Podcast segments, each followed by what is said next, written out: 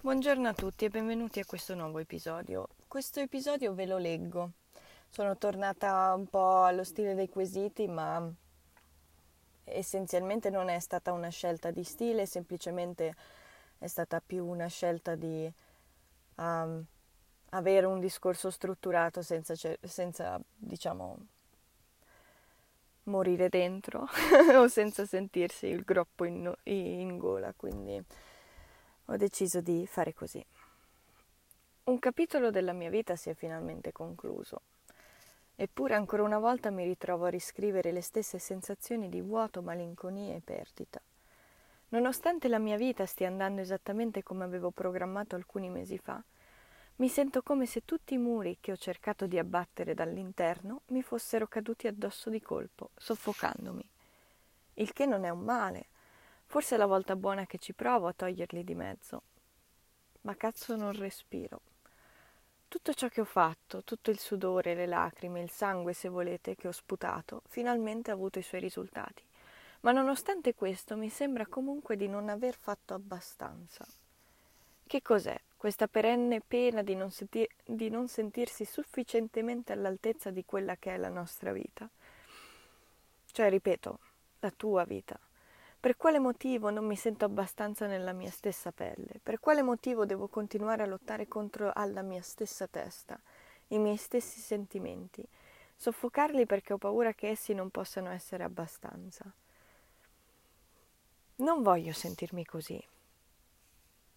Non voglio che le persone mi vedano come questa specie di ragazzina impaurita che ha paura della propria ombra. Dunque da rinchiudere in una campana di vetro io sto lottando. Sto tirando fuori le unghie per essere la miglior versione di me stessa. Ho passato gli ultimi sette anni a guardarmi allo specchio e chiedermi se sono abbastanza. E ora la risposta ce l'ho. Io sono abbastanza. Il fatto di respirare mi rende già abbastanza. Altrimenti tutto il discorso dell'eutanasia va a farsi fottere, come anche quello dell'aborto. Dunque io, io sono abbastanza, io sono qui, con i miei pregi e i miei difetti, ma sono qui. Per uno strano motivo sono e sarò sempre lo spermatozoo vincente. Io merito di essere amata, viziata, complimentata, ammirata e merito soprattutto di essere felice. Ci sto lavorando da tantissimi anni, da sola. Quelli con il quale ho passeggiato nel buio della mia mente sanno che non sono da sottovalutare. Vorrei che il mondo potesse vedere ciò che loro vedono in me. Coloro che mi hanno sempre ricordato che ho tutto il diritto, il dovere e il merito di rimanere in vita. Per anni ho ricevuto solo no. Oggi ho ricevuto un sì e non potrei essere più, fere, più fiera di me stessa e non potrei essere mai abbastanza riconoscente per tutti coloro che mi hanno accompagnato sulla prima giostra della mia vita. Ora inizia la seconda. Sono ansiosa, certo, perché nemmeno prima di iniziare ho già trovato una crepa, ma non fa niente. Sono riuscita ad esprimere tutto quello che provavo. Non è stato un riscontro positivo, però ehi, la vita va così a volte. Fa un po' male perché non ero pronta, ma succede.